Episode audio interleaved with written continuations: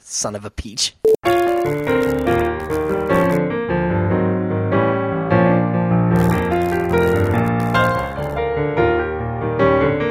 Hello, everyone, and welcome to the Protagonist Podcast, where each week we look at a great character and a great story. I'm Todd Mack, And I'm Joe Dorowski. and this week we're talking about Momotaro from the Japanese fairy tale Momotaro. And to help us with our discussion, we're joined by returning guest Branden Ushio. Hi, thanks for having me back. Welcome. We are always glad to have you on. Thank you. You should you should mention that Branden is from the Fandom Podcast. Ah, yes. so producer Andrew. So we got more voices than usual. That was producer Andrew jumping in there. But yes, uh, Branden is co-host of the Fandom Podcast, and where can our listeners go discover that one if they want to? So if you head over to fandompodcast.com, that's where our podcast lives. We've got about 112 or 111 episodes as we are recording this, but we're time traveling, so so that's that it may be different by the time you get there. It will definitely be different. uh, and if you look through the feed of the Fandom Podcast, Todd, producer Andrew, and myself have all been guests over there. And soon, actually, no, by the time this one posts, all three of the regular co-hosts of the Fandom Podcast will have been guests on uh, on our Protagonist podcast. You know what? If you like uh, these guys, which I'm assuming you do because you're listening to their podcast, head over to fandompodcast.com slash protagonist, and there's going to be a list of all of the episodes they've been on. Hey, That's amazing. we're very, very up to date over there. Well, you know, you know, it's it's not there yet, so so I'm I'm relying on the magic of on-demand audio, but I'm also going to note that over on my other podcast, the Disney Animation Minute Essentials, uh, we're going to have some guest spots from Fandom podcast people. I almost said fandom protagonist people. I was like, nope, that's that's too merged. Well, But we we No. are we are enjoying uh, all of our podcasts getting some cross promotion. yes, and heavy crossover in uh, early 2017 here. it's a fun little community. definitely we talk about a lot of the same things, so it makes a lot of sense. Yes, uh, and your uh, podcast, just so our listeners know, uh, it does always have a uh, very contemporary news uh, at the beginning. So if you want to stay up to date on uh, kind of geeky pop culture news, the Fandom Podcast is a great place to get a weekly dose of that. All right, so Momotaro, which listeners, if you're completely unfamiliar, just the quick version. This is the story of a boy who is discovered inside of a peach by a kindly older childless couple, and the peach had flown down the river. They snag this peach, and then they discover boys inside of it, and then there's a little adventure that follows. I love fairy tales. this is so wonderful. It, in, in Very you're a very simple story.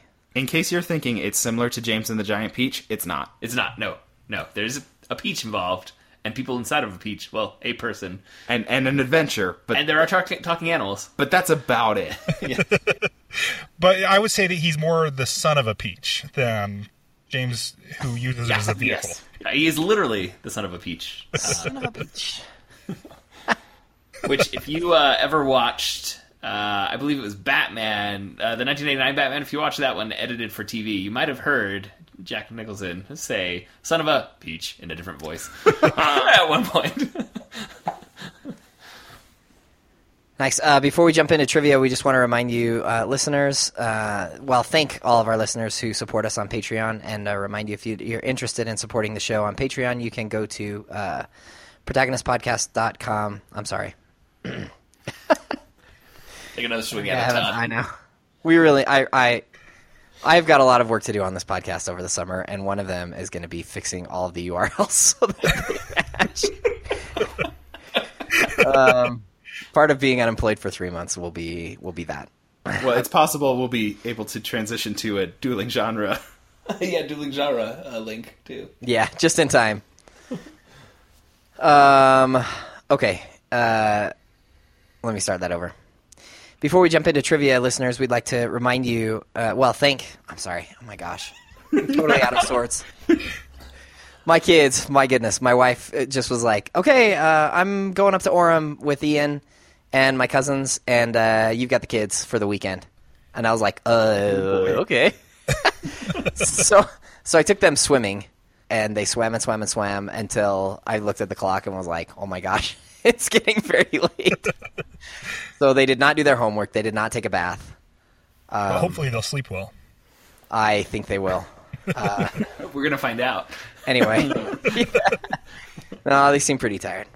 But uh, I gotta okay.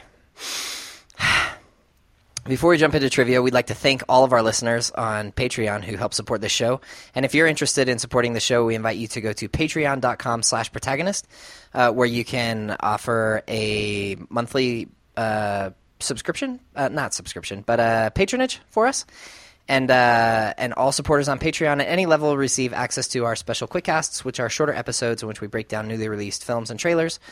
And uh, all patrons who support us with five dollars a month or more get to choose a topic for us to discuss. And those have been some of our very best episodes. So um, that's uh, Patreon.com/slash Protagonist. And with that, we'll pass it over to Joe for trivia. Yeah. So being a fairy tale, it's it's within the nature of fairy tales that there's going to be different versions of this. Um, and I I was unfamiliar with this fairy tale before uh, Branden provided us with a wonderful summary of this. Um, but I looked at Wikipedia. It mentions that there are some of the variations are that most commonly the boy is floating on something called a clam peach, but in other versions he is inside of a box. He's inside a white peach or a red peach, depending on the telling. Uh, and some aspects of Momotaro's character change depending on the version. When he becomes an adolescent, sometimes he's lazy, sometimes he's industrious, uh, and so that can kind of be tweaked depending on the telling. And I have a question. Okay, so Momotaro means Peach Boy, something like that? Yes, yes. Momotaro. Momo means peach, and Taro is a masculine ending to a name. Okay. So, so the So it's like part- Mr. Peach. yeah, yeah. If you want to, if you wanted to get formal like that, it'd be Momotaro San. Okay. Uh, so if he's found in a box, is he still called Momotaro? Uh, Todd, I'm just sharing something that I read on Wikipedia at this point. I don't- Okay. I'm not Or is he called like individually uh. Box? Is he called like Box Tato or something like that? I have never seen him called something else. However, I have seen other references to a box story, but I've never I've never been able to find anything that's translated it. Probably for the same plot hole as you just pointed out right there. Okay. I- It's a good question, Todd. I just wish I had an answer to it, but I don't. So Okay. we'll move on to the next bit of trivia, which is that there have been many English translations of this, but the first one dates back to 1885. So this kind of started to seep into uh, other cultures uh, at that point, though. It's a fun story, and I kind of wish it had seeped in even more than it has and been more prevalent in our pop culture. Well, um, one note on that is that there wasn't any real open communication or dialogue between Japan and the Western world Yes, yeah, until yeah. the 1800s. Fairly so isolated, yes. Um, did not have an opportunity to permeate. Yeah. Um, there's uh, well, okay. Branden, our guest, he sent a picture, and we'll put this up in our show notes of a statue of Momotaro and some animals that help him on his quest. And Branden, what uh, city did you say that one is in? So that one is that one is in Okayama, which is uh, a town that is very famously known for growing peaches. However, they they weren't known for growing peaches until like the 18, late 1870s, which by that point theoretically the story already existed because uh, it's just one of those examples of someone using a legend or fairy tale to market their area. Appropriating a bit of the, the culture where it matches up. But there's another city called Inuyama, which hosts a Momotaro festival every year on May 5th. So a little bit of trivia about May 5th. That's actually uh, in the past it's been Boys' Day. Now it's Children's Day, uh, where you go out and fly kites and uh, play with kendamas, all sorts of fun things. And so Momotaro is kind of the quintessential boy hero. And so I, I would imagine that's why they do it on May 5th. April 4th used to be Girls' Day. So 4 4 was Girls' Day and 5 5 was Boys' Day. Now it's just combined 5 5 for Children's Day. Okay. All right, and uh, I, I mentioned that I wish there was like more permeation of this story into American pop culture. There is an adaptation from Marvel, Marvel comic book called X Men Fairy Tales. For a while there, Marvel was adapting fairy tales using their characters, um, like completely free of the traditional continuity of Marvel comics. It was just overlaying the two into one new story. Um, and then there was also an adaptation of this in the Cartoon Network series Samurai Jack. But I feel like it would be a story that could withstand its own adaptation as a feature film. Uh, you know, Disney could do their their fairy tale thing, or Like a la Kubo or something like that. yeah, yeah, or uh, yeah, yeah, a stop motion version of this. Yeah. I, I could definitely cool. see happening. You But, love uh, you you love you some stop motion, I know. I do, I do. I am endlessly fascinated with stop motion. My daughter is really into it right now. Um, like she watched Corpse Bride recently, and Uh-huh. now she wants to watch like all the special features about making stop motion. I've She's been into that. She binging needs to check out Kubo because the uh, Laika did amazing work with that with a couple of the scenes there. Full like eight foot tall figurines and everything.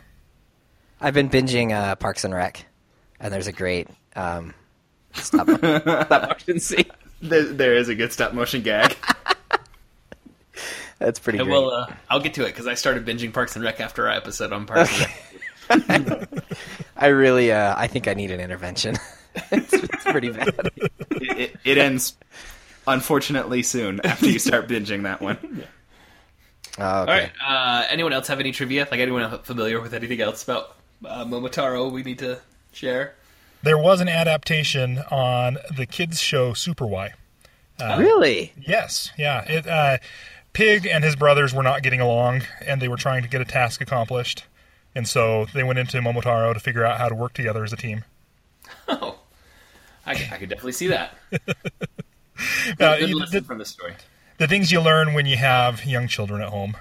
Listeners, before we get to the full synopsis, we would just remind you that you can take advantage of great deals from Amazon by going through uh, protagonistpodcast.com slash Amazon. Looks like regular Amazon, but we get a little kickback from Amazon when you use that link.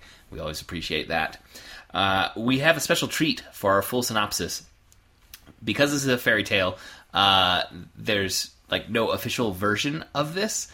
And our guest, Branden Ushio, as we were preparing this episode, he said, "Well, let me just send you uh, the version that I know what, know best." And he sent us an audio file that included some very pleasant sound effects in the background. I loved it. High quality. Get, get you into you- the mood a little bit. You have the best reading voice, Branden. Very good. soothing. Yeah. Yeah. Uh, so we're just going to drop that summary that he sent us, so that we were familiar with this fairy tale, in as the summary for you guys. So enjoy this very well produced summary of Momotaro. Momotaro, the Peach Boy. Once upon a time, there lived in Japan a kind old woodcutter and his wife. They were very sad and lonely because they had no children. One day, the old man went into the mountains to cut firewood, and the old woman went into the river to wash clothes. No sooner had the old woman begun her washing than she was very surprised to see a big peach floating down the river. It was the biggest peach she had ever seen in all her life she pulled the peach out of the river and decided to take it home and to share it with the old man for their supper that night. Late in the afternoon, the old man came home, and the old woman said to him, Look, what a wonderful peach I have found for our supper. The old man said it was truly a beautiful peach. He was very hungry and said, Let's divide it and eat it right away. So the old woman brought a big knife from the kitchen and got ready to cut the peach in half. But just then a human voice called out from inside the peach. Wait! Don't cut me! cried the voice. Suddenly the peach split open, and what a beautiful baby boy jumped out of the peach. The old man and woman were astounded. But the baby said, Don't be afraid. Kami saw how lonely you were without any children, so he sent me to be your son. The old man and woman were very happy, and they took the baby to be their son. Since he was born from a peach, they named him Momotaro, which means peach boy. They loved Momotaro very much and raised him to be a fine boy. When Momotaro was fifteen years old, he said to his mother and father, You have always been very kind to me. Now I am grown, and I must do something to help out our land. In a distant part of the sea, there is an island full of onis. Many wicked oni live there, and they often come here and do bad things like carrying people away and stealing our things. So I'm going to go to Oni Island and fight them and bring back the treasures that they've stolen. Please let me do this. Momotaro's mother and father were surprised to hear this, but they were also very proud of Momotaro for wanting to help other people. So they helped Momotaro get ready for his journey to Oni Island. The old man gave him his sword and armor. The old woman fixed him a good lunch of Japanese rice cakes called mochi. Then Momotaro began his journey, promising his parents that he would be home soon. Momotaro went walking toward the sea. It was a long way. As he went along, he met Inu, a brown dog. Inu growled at Momotaro and was about to bite him. But then Momotaro gave him some mochi. He told Inu that he was going to go fight the Onis on Oni Island and did not have time to fight a dog. Thinking about it while he ate, Inu said that he would go along and help Momotaro. Momotaro and Inu kept walking and soon they met Saru the monkey. Inu and Saru started to have a fight, as dogs and monkeys do. But Momotaro told Saru that they were going to fight the Onis on Oni Island. When Saru heard of this, he asked if he could go along with them. So Momotaro gave him some mochi and let him join them as well.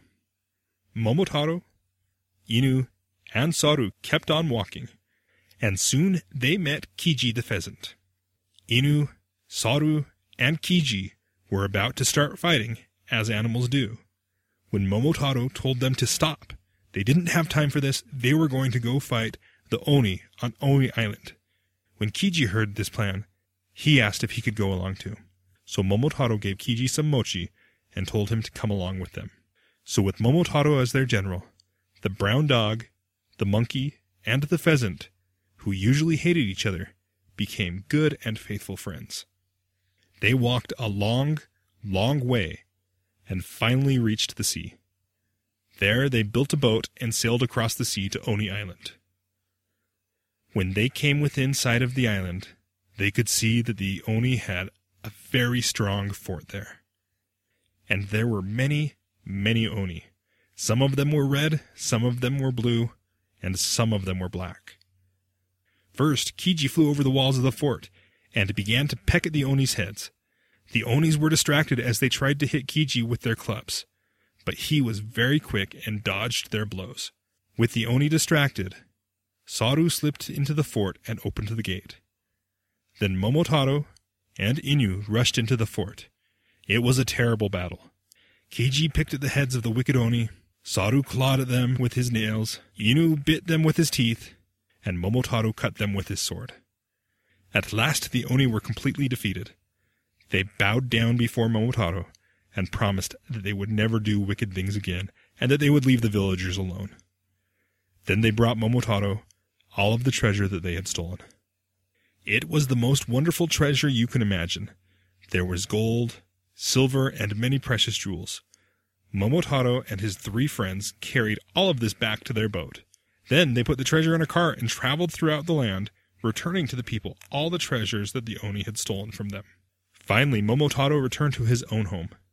How happy his mother and father were to see him.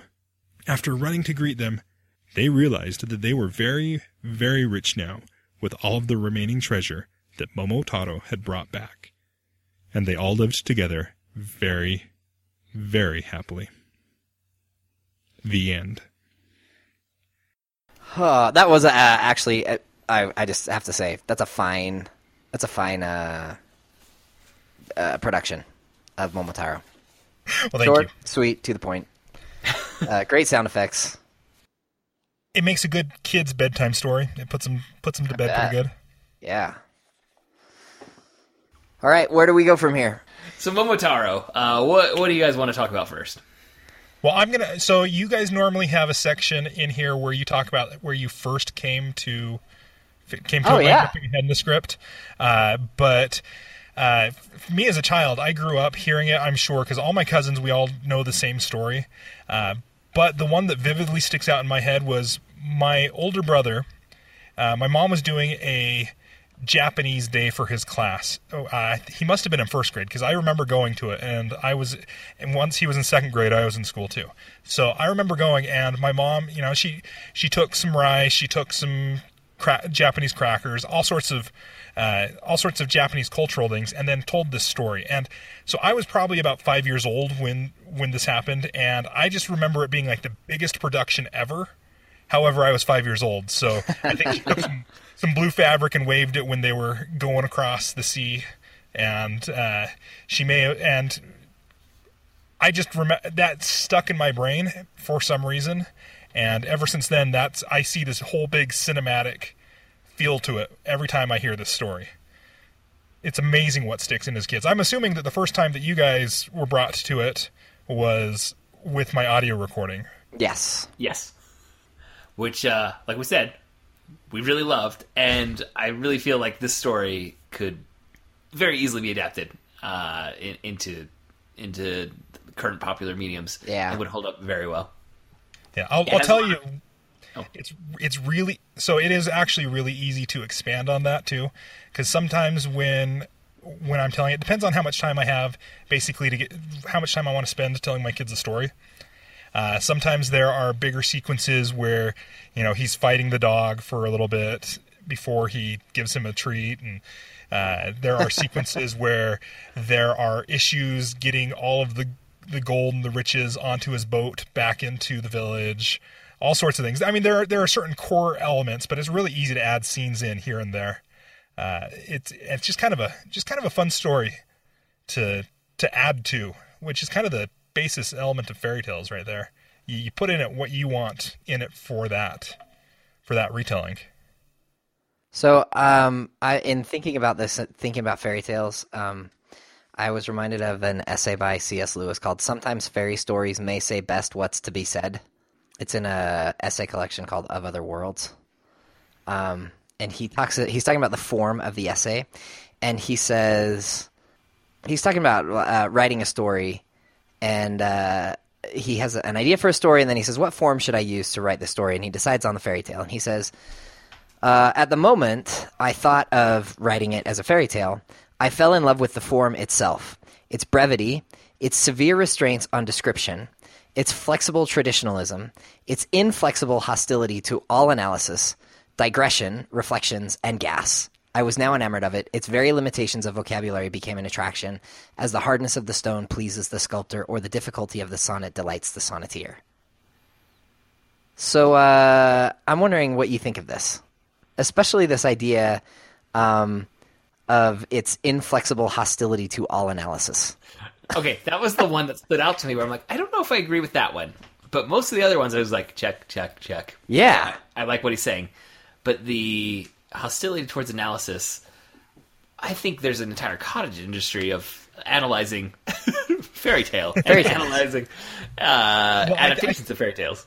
I think the reason that you can analyze them though is because they are because you can't because at the end of the day there's not a right answer.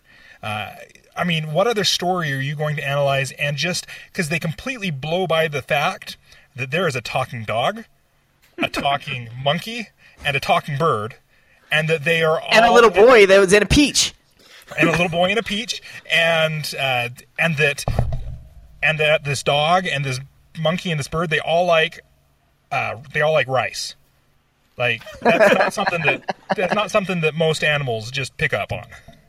Um, real quick, before that, that reminded me of a couple of things because we also blew by, uh, you know, the presence of these oni. And for listeners who are unfamiliar, and we kind of chatted uh, briefly before we started recording, you said oni are kind of um, more like ogres, right? Is that correct? Yeah, on, Brendan? oni are the ogres. If you have like, if you've seen like the Japanese masks that have like the horns coming out of them and big noses and big teeth, that's that's what these oni are. Usually they're like red and blue. They're they've got Oh, colors. I know the the masks from the second Three Ninjas movie.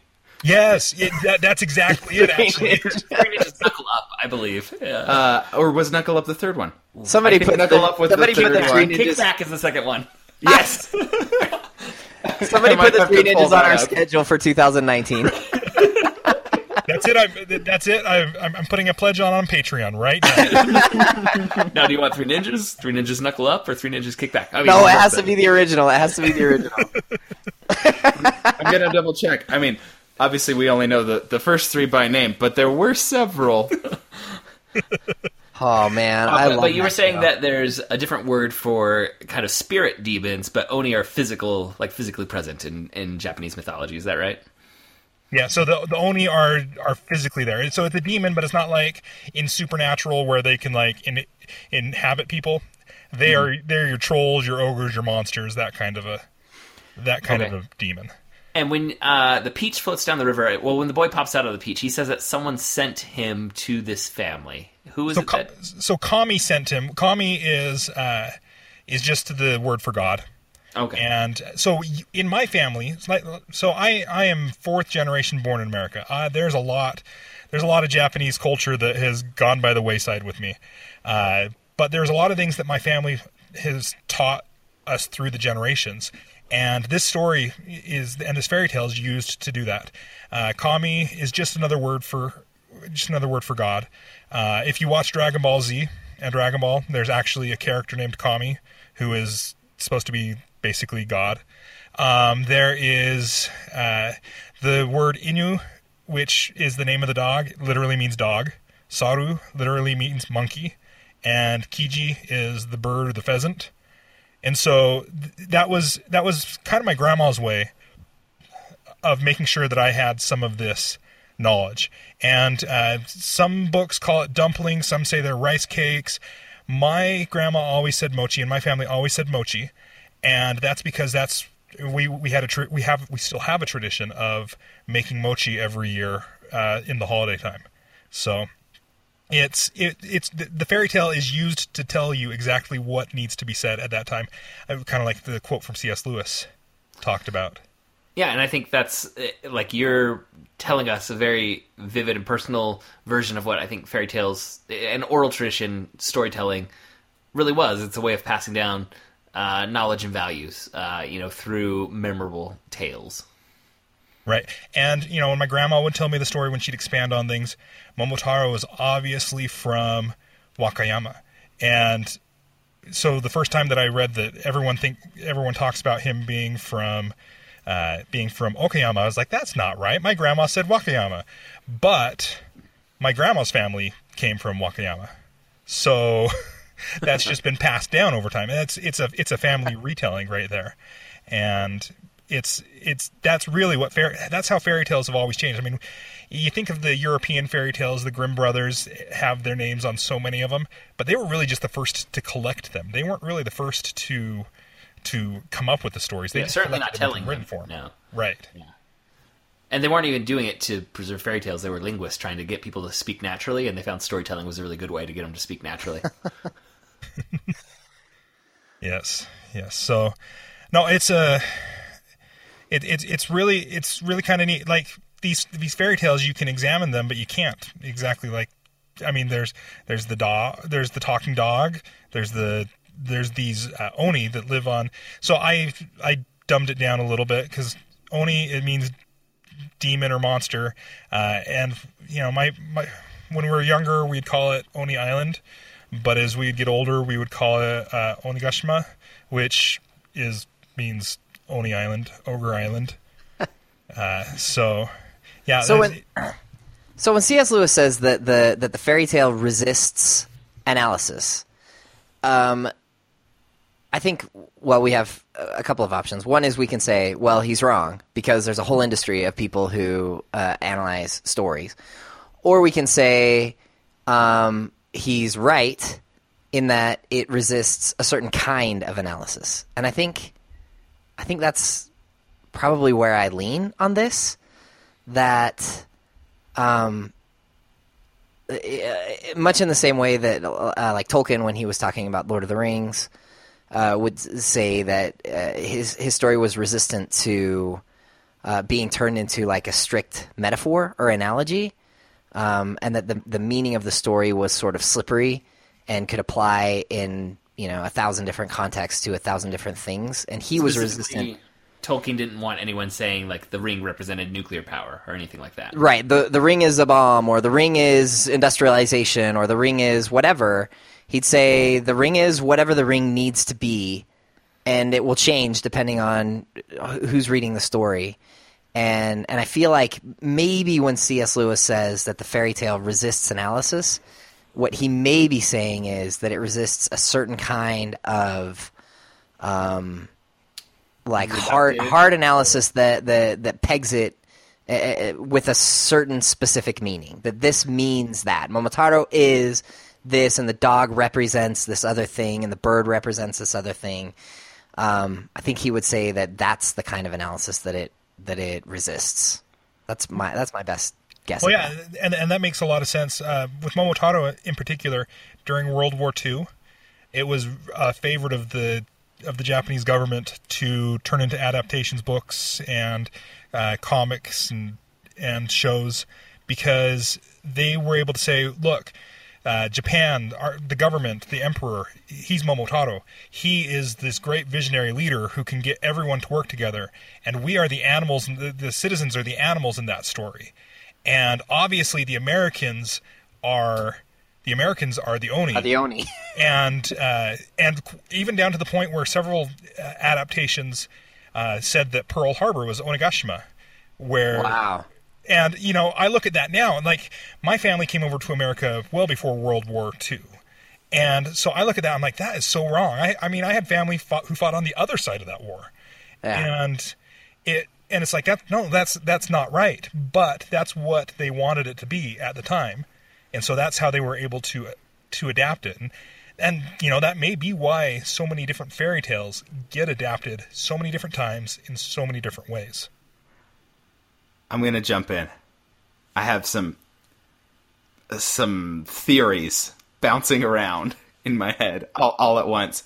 Um, but what I what I see when I hear you talking about how they defy analysis in a certain degree to that like reduction to one to one kind of things, it's the reason why Marvel's able to publish these X Men fairy tales, Avengers fairy tales, Spider Man fairy tales. You know, it's it's elastic enough to let you know different characters step in. So in the X Men one, you have Cyclops and Beast and Iceman and and Jean Grey as this team that you have in Momotaro, but then you have Avengers fairy tales, and it tells like this Pinocchio about the creation of the Vision as the puppet that wants to be human, and it's like these are almost archetypical matches. And then there's a um, there's a Peter Pan one with Captain America as Peter Pan, the the boy out of time and you know the this this connection and and whenever i see those and they seem to work and resonate with the with the characters that i know from you know modern comics or or films or something it just like this reinterpretation of everything it says to me that these fairy tales have something transcendent transcendent or fundamental that makes them work and also makes them not lose anything when they're adapted with these characters that I know from a completely different context. Mm-hmm. But there's some sort of connection, so there's some sort of deep and I don't know if it's mythical or or subconscious or collective conscious um, element to it that makes everything fit. And another example that I was just thinking of, um, and it it fits also especially well because it involves feudal Japan. One of the best adaptations I've ever seen of Shakespeare was As You Like It, set in feudal Japan. Is uh, Kenneth Branagh adaptation? Yeah, With uh, Um, Bryce Dallas, Bryce Dallas, Dallas Bryce Dallas Howard. Yeah, and it's it's fantastic, and everything fits. And there's not a, a I mean, I, I granted I don't know a lot about feudal Japan, Yeah. but everything seems to fit, or it can be tweaked just enough to make it fit so so smoothly. And I mean, people do adaptations of of all sorts of Shakespeare stuff, and I think Shakespeare probably tapped into that fundamental thing. There's there's you know Romeo and Juliet with um, the Romeo plus Juliet. it- It's like a like a The uh, business. Ba- Baz Luhrmann one. yeah, it's like a business conglomerate gang war, Yeah. Um, and and th- these adaptations work. I think if you like, so let's talk about Momotaro and break it down. Like some of the themes that are present in this and in so many fairy tales. You have the yearning for family at the beginning, right? Um, and I mean, you mentioned Pinocchio. There's that. That's another one that has that element. I mean, we could go over and over dozens of fairy tales. I'm sure that have uh, either children yearning for parents or or childless uh, adults yearning for children. But it's also what Andrew was saying. It's I, it's archetypal. I mean, it goes far beyond the the fairy tale genre. It's just it's like a basic. I mean, it's archetypal. It's it's Abraham and Isaac and it's it's a it's a very very old story because it's a very basic like primeval uh, human desire. I mean, we're leaning hard into uh, Campbellian analysis of myth. Yeah, absolutely. uh, and, and Def- Jungian definitely. archetypes. And we say this, but I mean, the, these stories are found all over the world in cultures that wouldn't have had contact, you're going to find stories that have have similar beats, even if uh, you know the the surface level dressing of it is is unique to that culture and that time. Uh, when, when you start to t- take apart what are the building blocks of this story, uh, that's where we're finding these archetypes. So you, uh, Momotaro starts with the, the yearning for family, uh, but then his adventure. I mean, it's you got cl- some classic Bildungsroman elements. This this child becoming uh, an adult, but you have you know the gathering of the Fellowship. You've got the uh, the enemies who learn to work together. Uh, you know, setting aside differences for a greater cause. Um, you've got almost a Robin Hood element of uh, you know, going in and and uh, taking what rightfully belongs to others and redistributing it, even though it's it's using this. Uh, this violence, but for the good of the community. Uh, so, so I think there's a lot of really interesting, like like we said, archetypal elements that are present in this uh, this story that ha- does have this very unique boy popping out of a peach and going to fight ogres and befriending talking animals along the way. Um, but when you look at what what are some of the sub elements of the story, you can start to you know see how that maps onto other stories as well. Well, in the uh, version that I gave to you guys, yeah, I mean it was pretty bare bones. I mean it was bare, bare enough bones to be the synopsis. But in the in some of the adaptations, you get Momotaro not wanting to go out and fight the ogres, so he's he's refusing the call to adventure. Uh, he you get the villagers basically begging him to go help, um, and training him on how to fight. And then you know when he finally goes out, then he meets the allies. I mean this is literally the hero's journey right there. Yeah. Um, and the one thing that I've I've been thinking about whether it's different from a lot of these European and other hero's journey type stories. I mean, there's always the return. There's always the return. However, uh, it puts a big emphasis on what I would say is a, a really big Japanese and Asian responsibility of where you go out you take care of your family like he went out and he left and then he came back to take care of his elderly parents and, I, and there are a lot of people going through that in their lives right now but i can't think of many other fairy tales that specifically say and then he went home to live with mom and dad. Usually it's a and then he got married to a princess and they lived happily ever after. Yeah. can you guys think of any other fairy tales that he goes they go home to live with mom and dad? Well, okay, so this is because of a book I just finished writing on Frasier, but specifically the creators of Frasier said one thing that's going to make our show, show stand out is it's going to have the intergenerational conflict of a son having to return to take care of his father, and that hasn't been done on American television before, really. Um, and, and that was in the the '90s. That they were saying like, oh, this is kind of a new twist on some, uh, you know, uh, immediately people are going to understand it because, the, like the creator said, this is like this was inspired by the life of one of their creators that they had to take in uh, an ailing parent, uh, and they said this is creating aspects of my life that I've never experienced before, but I bet a lot of my peers in my age group are experiencing this right now. But we don't, we never tell this story in American popular culture, so this is going to make it unique. But it sounds like you're saying it's it's not as unique in in Asian storytelling. So Frasier is our modern adaptation of Momotaro's is what you're saying. Ax- Absolutely. Okay, let's let's piece it together. Frasier, the, boy, dog. the boy in the peach. You got the Uh, dog. Is- is the dog Eddie in this case? Yeah, of course. Uh, and then uh, Niles is Crane. The, Wait, what? and what I was gonna say is Niles the monkey, and then Daphne would be the the pheasant. Uh, is I would there say a- Niles Crane an un- would be the unrequited bird. attraction between the pheasant and the monkey in the story. Is there some text there that we're missing? I don't know if this is uh, if this is just my memory playing tricks on me, but it seems like Niles is always ordering food as well, and that's a central theme to this right here. Like he's very particular about his food, but good food. He he he, he loves his good food, and so in this story, uh, he makes the allies. Good food overcomes all differences. So All right, but but circling back, I was just saying uh, that the creators of Frasier were kind of saying th- there's an absence of this story in in American culture. Uh, but from what you're familiar with with other uh, Japanese mythology, does it does this happen in other stories, or is this kind of a Momotaro thing? You know, I off the top of my head, I can't think of it, but it is. Uh, you know, it's it's one of those expectations that you have that you are going to take care of your ailing parents. Uh, when when I grew up, I lived next door to my grandma, and we, you know, uh, when we when she was in her last few years, we took care of her, and we were there.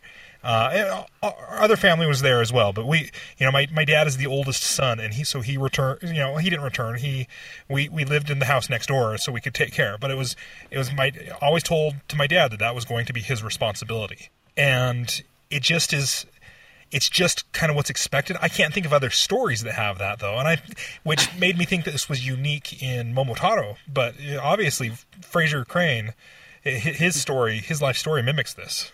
Yeah, but I mean, in in a lot of European fairy tales, you have. Uh, dead or dying parents at the very beginning or evil step parents are you know that's the Right. recurring theme uh, and it's almost an escape from you know the the evil parents is is more common than the return to take care of an ailing uh, parental figure Right.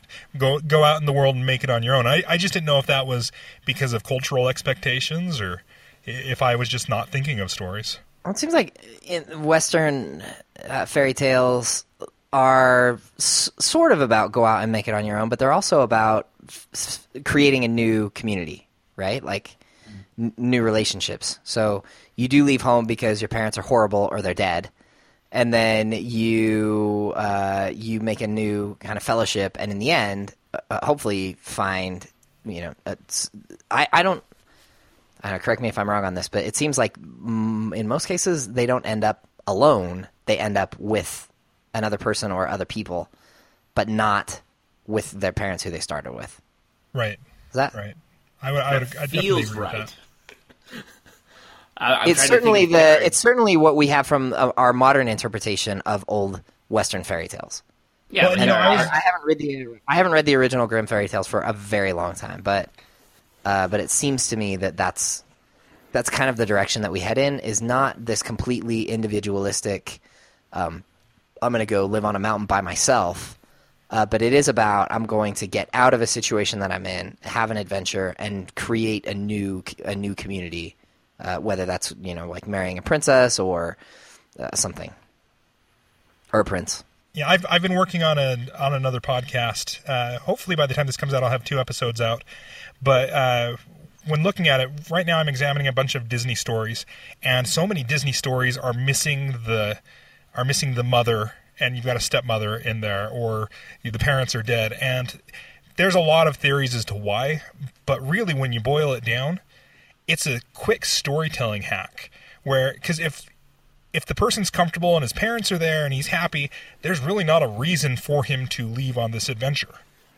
And so by removing the parents, you can give a lot of motivation really quickly. Like you understand it. Kind of like with the rest of these fairy tales, especially when you mash them up. Like we know that Cyclops is going to match up.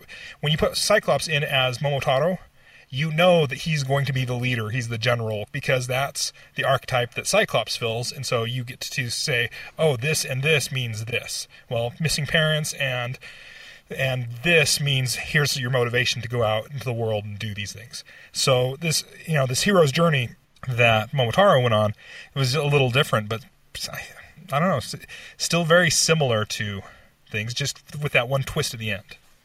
Okay, uh, about the end, real quick. When you when I was listening to your retelling, uh, and it says, uh, you know, they returned the riches that they had taken from the uh, uh, what's the name of the, the demon? The Oni. The Oni. Oni. Yeah. So that, so he defeats the Oni, gets all the riches. He redistributes the wealth uh, to everyone that the Oni had stolen it from, and then.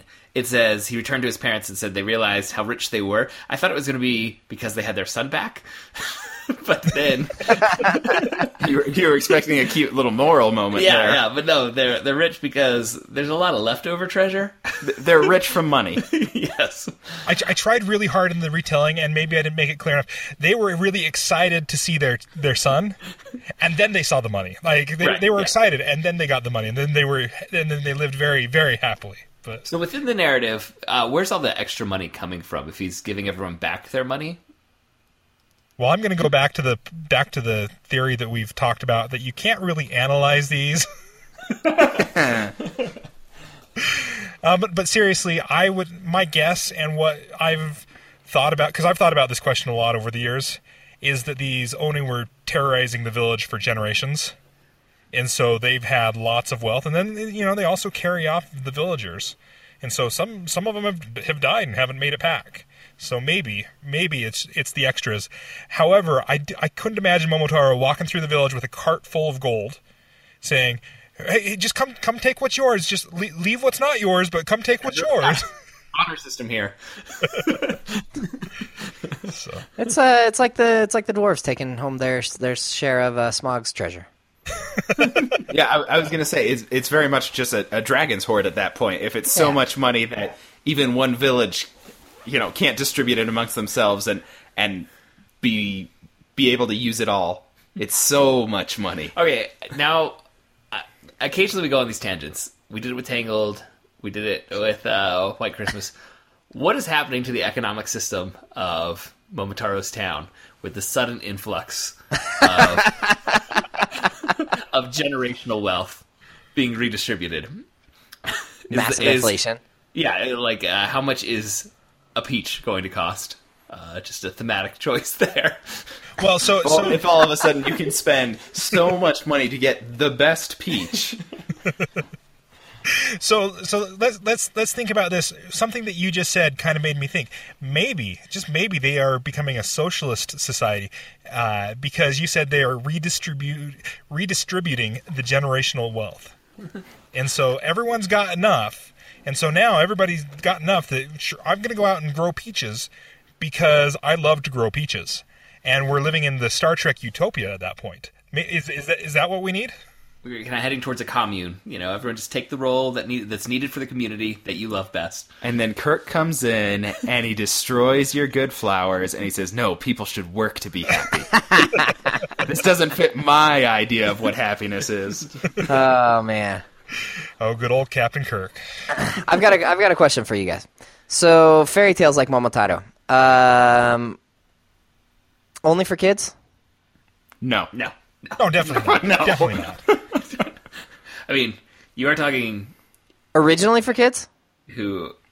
Well, I no, I think this was like this was entertainment for the community. Was these oral traditions, these oral storytelling? I mean, that was Yeah, that was it. ev- ev- everyone gets to take a 15 minute break every once in a while, and if they're lucky, they get to hear you know someone tell the story.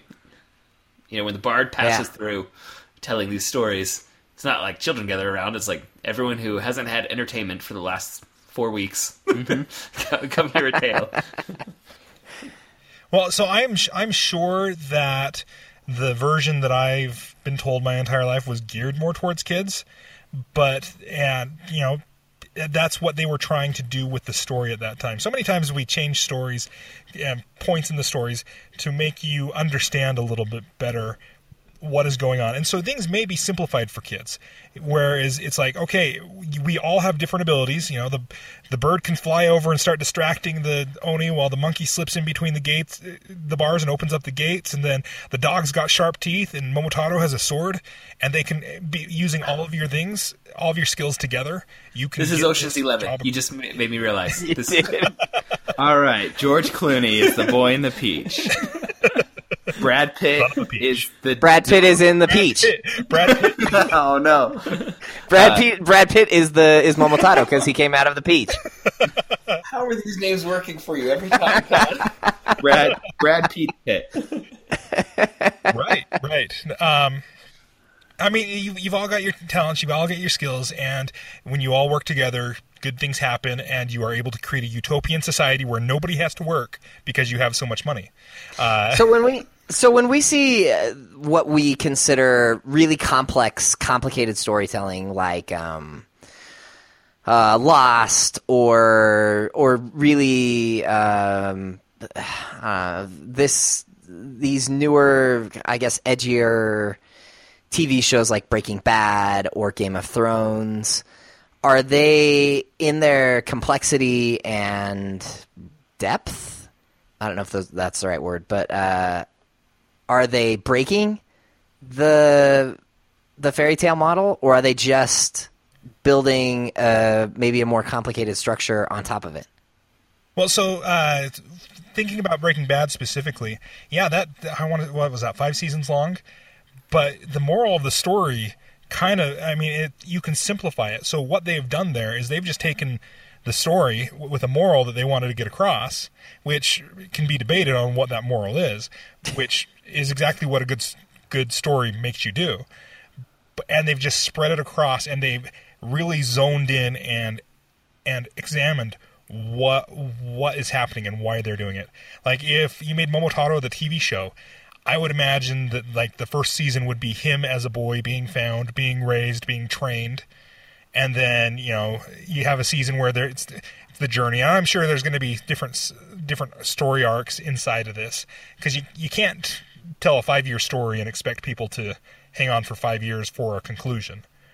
But I think they've just examined it really far in depth. Why did Momotaro feel like he had to go out and take care of these Oni? It- Was it just because he was a man and that's what he at All that right. point he felt? Now I'm starting to map this out in my head. Uh, like like season one, child, it's an idyllic childhood, but then the Oni come and like ru- like mid season, the Oni appear. Like at first, it's kind of this idyllic uh, fairy tale, uh, like the fairy tale esque, where it's like there's there's hints of magic and other things, and he's this magical boy. But like mid season, you get the first Oni attack that really disrupts the idyllic nature of where he's growing up. Uh, and that's when his parents starts- revealed to him that he came out of a peach. Yes. Oh, oh yeah. This I like this. Uh, at some point, he realizes he has the power to talk to animals, or animals have the power to talk to him. I don't know if that's unique to him, or just all animals talk in this world, but something along those lines has to be revealed slowly. But yeah, you start to drop in. I like the idea of hints. making that something special about him since he's from the peach. That's Yeah. one of the special things about him. Yeah, every boy who is born of a peach can talk to animals. That, Oh, that makes me think of uh, that makes me think of Magneto's little daughter in, in like the only scene that I liked in that movie. I yes, uh, oh, the only good scene in the movie, I'd say. I mean, it's horrible. It's it's a terrifying scene, but it's it's a well done scene. Uh, the rest of the film, not so much. Makes me That's sad. X X Men Apocalypse for everyone at home. Yeah, everyone who's confused about which X Men thing we're referencing. That is the film that you've probably already forgotten exists called X Men Apocalypse. It is a film. It does exist. Okay, but Joseph, cont- continue your pitch because this is good and someone might be listening. All right, so so mid season, uh, we discover about Oni, and uh, so uh, we probably have. Are a you time pitching jump. this like is this prestige uh, like Let's a go- like a 10 episode season? No, let's yeah, Netflix 10, 10 episodes. So so prestige FX can pick this up. AMC can get this if they want. yeah, well, I, I Netflix original. I or Netflix who will give us original. money. So Yeah, I like was gonna 10, say- 10, 10 to 13 episodes. yeah, my main premise is I'm not going to hold this back from anyone. I just really want Brad Pitt to be the role of Momotaro, Uh, it's, but and I want we'll- Niles Crane to be the bird. Well, David Hyde Pierce should voice anything So much. Yeah, He's he- he's such a great voice. Uh, second season, we we jump ahead, and this is the heavy training. Like now, he's realized that he's more adolescent, so, so more like 15, 16, which it means in Hollywood that they've cast like a twenty four year old. Are you still picturing this uh, stop motion? Uh, no, I'm I'm, I'm I've, Live I've switched to live action. How about we Okay, we have a got it. different style for every season? First season stop motion. First season stop motion, second season So anime, third a season live action. experimental like community. Oh yeah, I like that anime. Yeah, anime for one of the seasons, and then yeah, live action for uh, for the big fight. That's Uh, amazing. and then uh, what, what would be the best? Uh, I really feel like we do need an epilogue that talks about uh, what he's done to the economic system of this, this small village for the final season. What what uh, format would best match that? Uh, Ducktales What style. What Duck- format says finances? Ducktales style. DuckTales. I was thinking like a Ken Burns documentary. Oh, okay. Ooh, Yes, ooh, we're there. that's very good. Thank you, Todd. Oh so, man, so four season arc. Mm-hmm. Uh, ten to thirteen episodes per season. yeah, and uh, unlimited budget given to us. But what do you do when the show becomes so successful that the studio comes to you and says, "No, we want you to keep going"? Okay, you- at this Then, point, then, then you pick a different fairy tale. No, no. What you do is you follow the animals because I noticed they disappeared at the end of the story. No, no. Oh. So if, in my in my brain, this way the story's always been told, they just live with Momotaro and his, and his family because they are that. They, they've become that close. They are. They're the adopted family at this yes. Or or you better call Saul it and prequel series for each character. I was thinking. Uh, I was thinking like um, that. You know, they could each go back to their uh, to their respective uh, colonies, and uh, and you know maybe one, maybe monkey. disrupt there.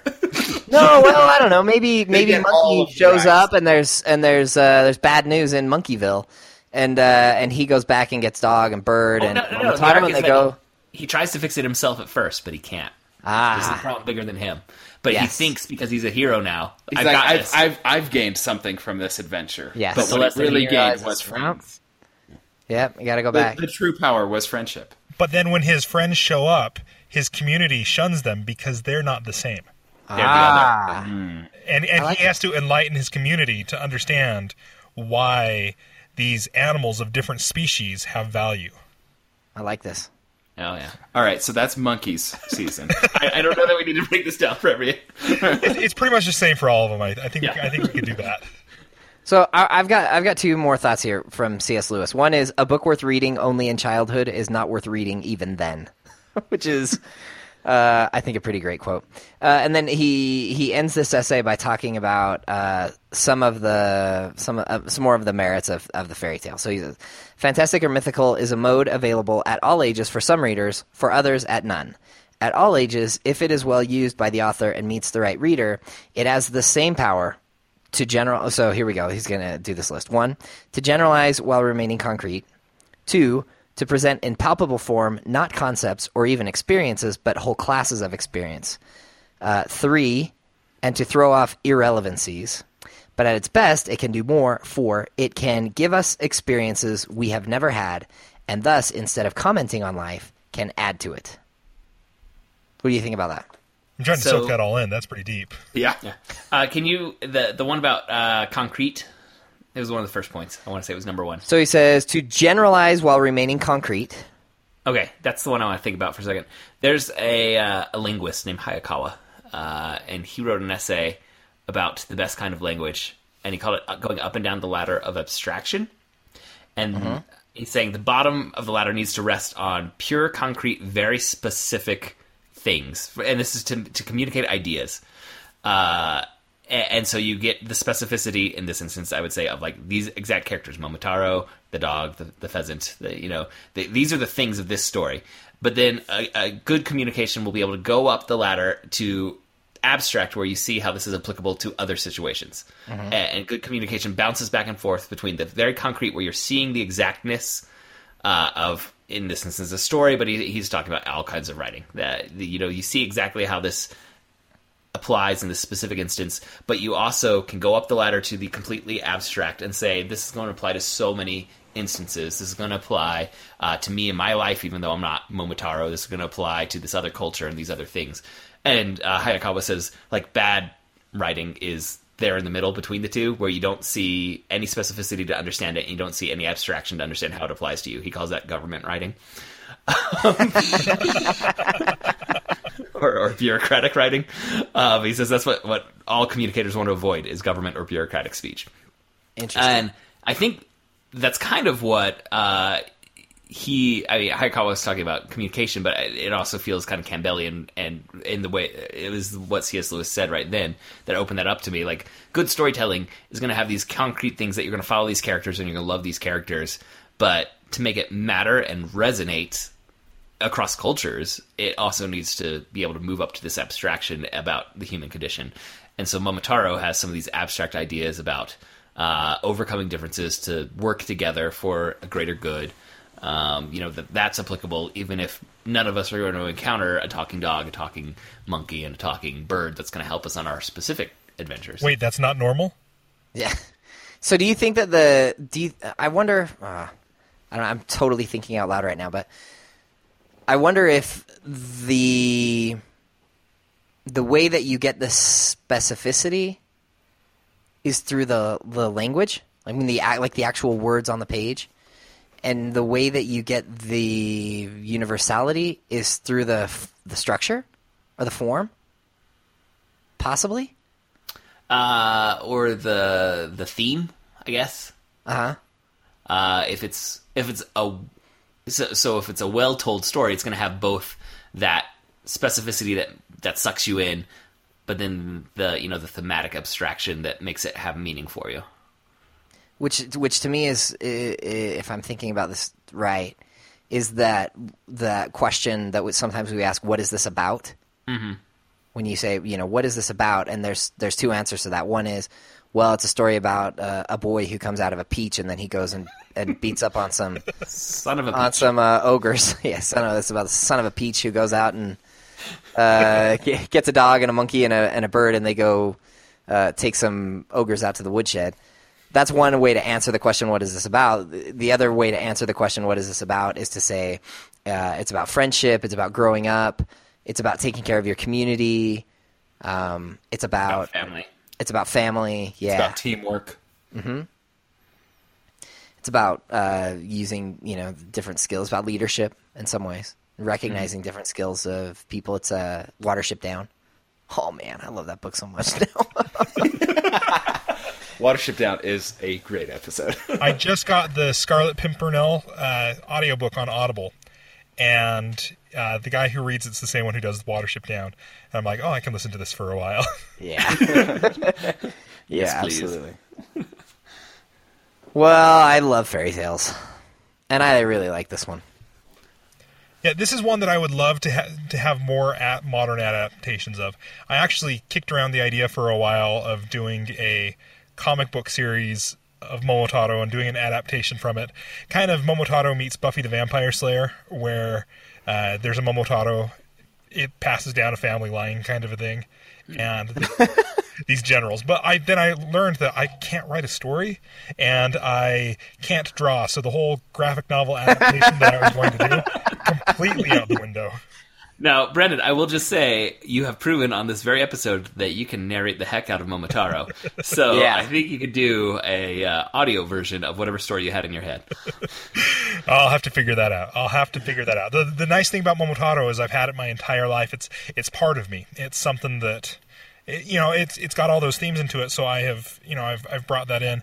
Uh, something that came to my mind while while you were talking about your uh, C.S. Lewis quotes, uh, particularly the one about stories for children that are written for children aren't even good for children. I can't remember the exact quote. a book worth reading only in only be- childhood is not worth reading even then Right, and it's a uh, my my sons and I listen to a podcast called Stories Podcast where Daniel Hines takes old fairy tales stories and rewrites them in, with not a modern twist but in modern language and it's they're about 15 minutes long and then he has a narrator read them and this last one that he wrote he did an original story where it was about squirrels at a big oak tree and the gray squirrels didn't like the red squirrels so they built a big wall around the oak tree and uh, to keep the red squirrels out. And it turns out that it killed the oak tree and all the squirrels were unhappy in the end. And you know it i listened to that and with our current political climate cl- current political climate i felt one way but then my son who was who's five years old was listening to that and we were in a, on a car trip and you know he knows nothing about the political climate right now and he you know and he starts saying the word wall can be. right? Uh, but he, you know, he start he starts telling me this is something that uh, he starts saying, "Why would you do that?" Th- They're still squirrels. They still they still get along. And then he starts saying, "And you know, I've got a cousin who is a different color than me. I, they're still my family, and this cousin's a different color than both of us, and they're still family." And so, and it's and, you know, it started going. And so, it was a story for children. However, it you know it it got a point across to an adult, and it really, you know, made that child start listening. So it was very clearly hey, squirrels, oak trees, stuff like that. That's a that's a kid story, but it is has had such a great lesson to it that it was still a story for adults. When you bring things down to their simplest form, this is what the story is about, then you can layer on anything on top of that that you want. Make it as ridiculous as you want. Talking squirrels with democratically elected leaders and uh, people who didn't agree with it and protests and things like that. That sounds ridiculous, but when you layer it on top of the stories with these other meanings, with these abstract meanings, it really it really does resonate with you. i like that I like that quite a lot. I guess as a transition point, does anyone have anything that you want to make sure we cover before we wrap up? if anybody is interested in uh, in fairy tales, they really should pick up this book, um, Of Other Worlds by C.S. Lewis. There are there's like every it seems like every page I turn to, there's some really great quote about fairy tales. Okay, I have one last question that I would love to hear your guys take on. Uh, I, I I know we're running low on time, and you guys have have lots of stuff to do. but what makes a fairy tale? Like we these ancient stories, it's really easy to say, "Oh yeah, this is a fairy tale," but uh, are there modern fairy tales? Are there modern stories that become fairy tales? What do you guys think? Yes. Like the simple answer, I feel like is is yes. Um, But what the, qualifies the hard them? answer is, well, how do you how do you Yeah, like at what it? point does something transition from something like folklore to being a fairy tale? Uh, what in our modern culture, where we like preserve stories in their initial form, how does something become as uh, transitive as fairy tales are? Yeah, the I mean, the thing I think about the most is um, the death of the Waynes. the The death of Bruce Wayne's parents has probably been the single most portrayed thing in, in modern culture because That- that be everyone super- everyone tries to do it. Like like we have all seen the images of the Waynes dying Those dozens pearls. of Those times. pearls like the, the the pearls, the the the street light, the the boy on the ground with with his hands uh, by his parents, and and all of those things. Like that image, that imagery in that moment is reinterpreted constantly, and it's mm-hmm. a transcendent moment. I mean, it. If I had to guess, I would say nothing has been viewed or depicted as many times as that. So then you don't think it's the moral that makes it that qualifies it to be a fairy tale? It's it's just straight up the transcendency. Well, Number- moral seems if you're looking for like a hard and fast moral, it seems like you're in more in the realm of fable than fairy That's true. tale. That's true. When I think of fairy tale, I think of um, I think of s- stories with a really simple structure or a complex structure that can be reduced to a simple structure. I mean, um, Put it on simmer, let it boil away for a little bit. Right, like you, the things that can be boiled down uh, to kind of their essence. It seems to me that fairy tale is like maybe. I mean, if you're if you're thinking about this in like Campbellian or Jungian terms, it's like the the first or the closest iteration of a story after uh, uh, um, that like becomes form after it emerges from the from the subconscious. I mean, I don't know. Like if you if you take these stories and and draw them, uh, sort of go back as far as you can, you get to some kernel of something uh, that's a story that can be told, the that reflects a subconscious reality. That's I think that's like when I think of fairy tales, that's what I think of. These All right. like the simplest form of So, these. so, so the easy answer, Todd. That's what you've given us. So yeah, I was I was gonna go down like I feel like it needs something. Obviously, like the term fairies right there. You, like there's a magical element in the tone of it, like something fantastic uh, is within it. But- Talking animals.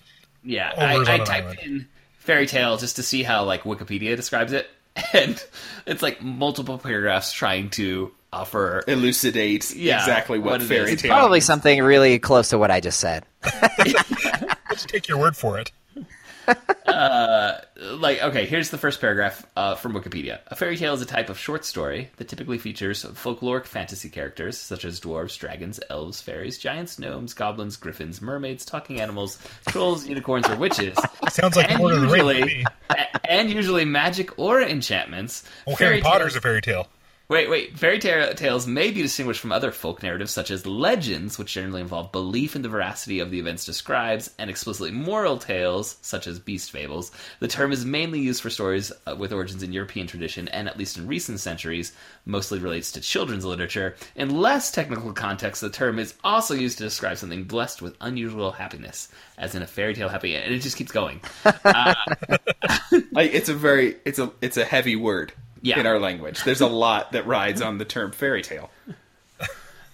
Uh, yeah, I mean that's it. Just keeps going. Like like the uh, the introductory section in Wikipedia. You know how there's and then you get the content section, but the introductory section is uh, four paragraphs that I'll read about, like what I was just saying to you. and I, I imagine it's a pretty thorough like the subdivisions that are built into that and the links. I can't Oh. imagine how big that page must must lead to. I, Like, I know I would love if you do a see editor wars Wikipedia on that. dive, if you do a Wikipedia dive, try fairy tales and just see where you go. I know multiple folklorists that have like systems trying to codify uh, y- you know the the differentiation between fairy tale and fable and all these things. Right. And, and uh, I mean, I guess in the end, we're trying to overlay specific definitions onto stories that just exist. Like like you know, when people are sharing stories, they're not saying I'm going to share. I mean, I guess today probably some people are, but I mean the way stories naturally grow when it's from an oral tradition, it's like people are saying I'm I'm going to be in the fairy tale tradition. so you know we we look back and try and create this nomenclature to to define it. And there's always going to be things that feel a little wibbly wobbly as to whether they're fable or a fairy tale.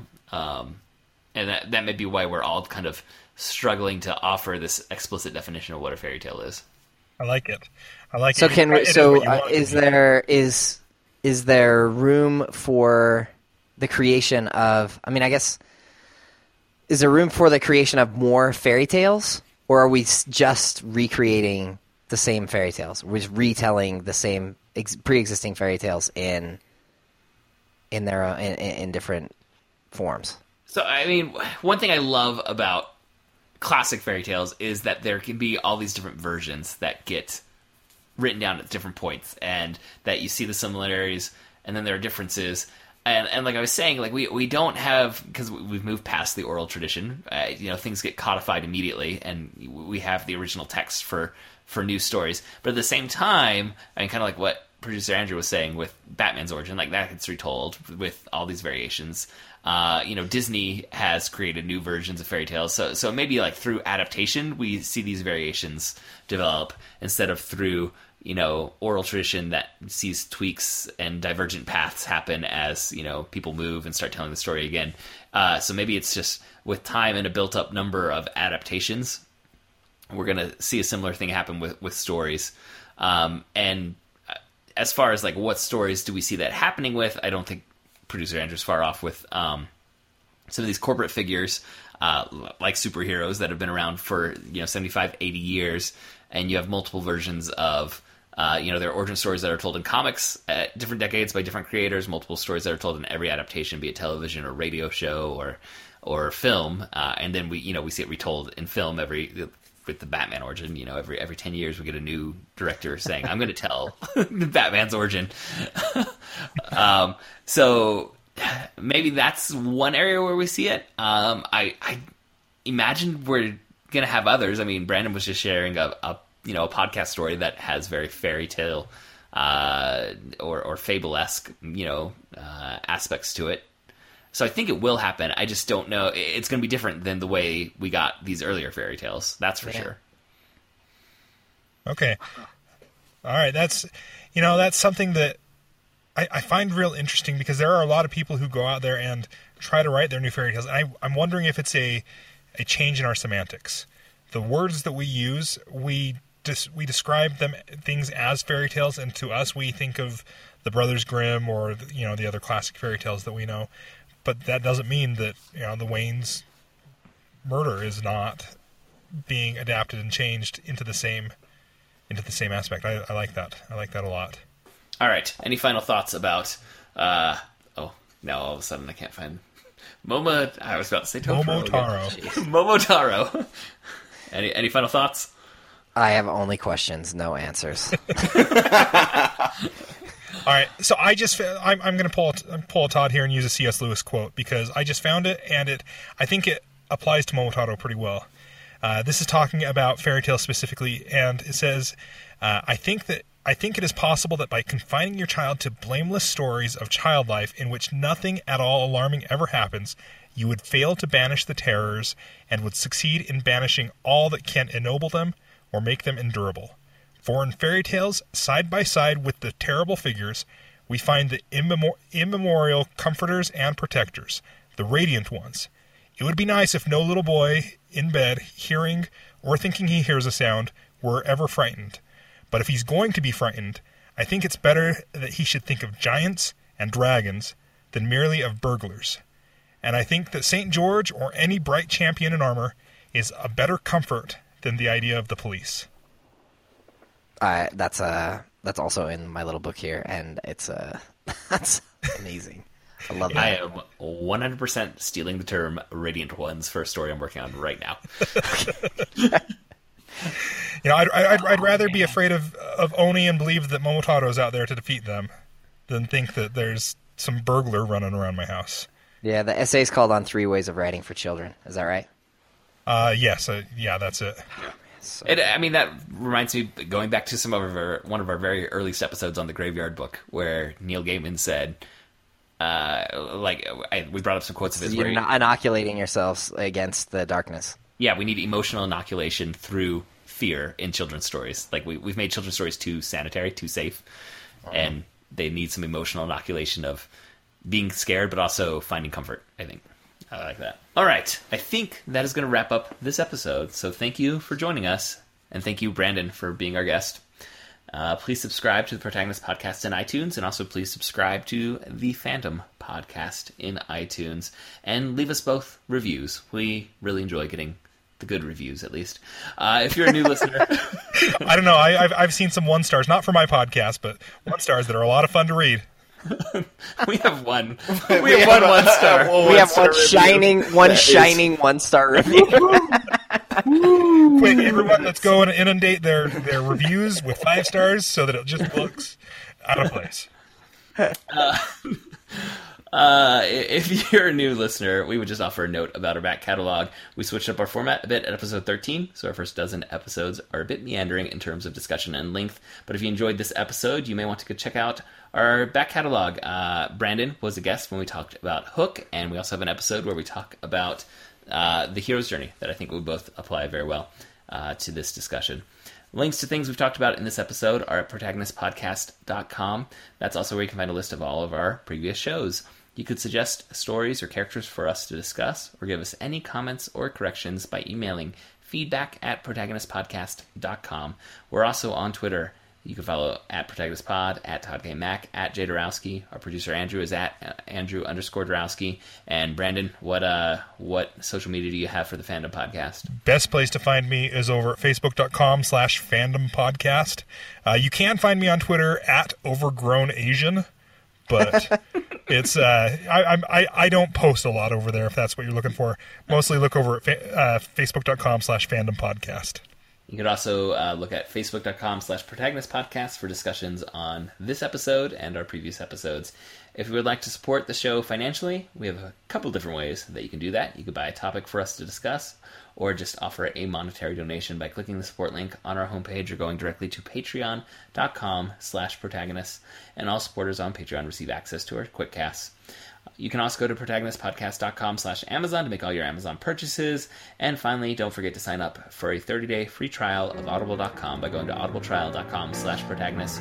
Thank you again for listening, and we'll be back next week to discuss another great character in a great story. So long. So long.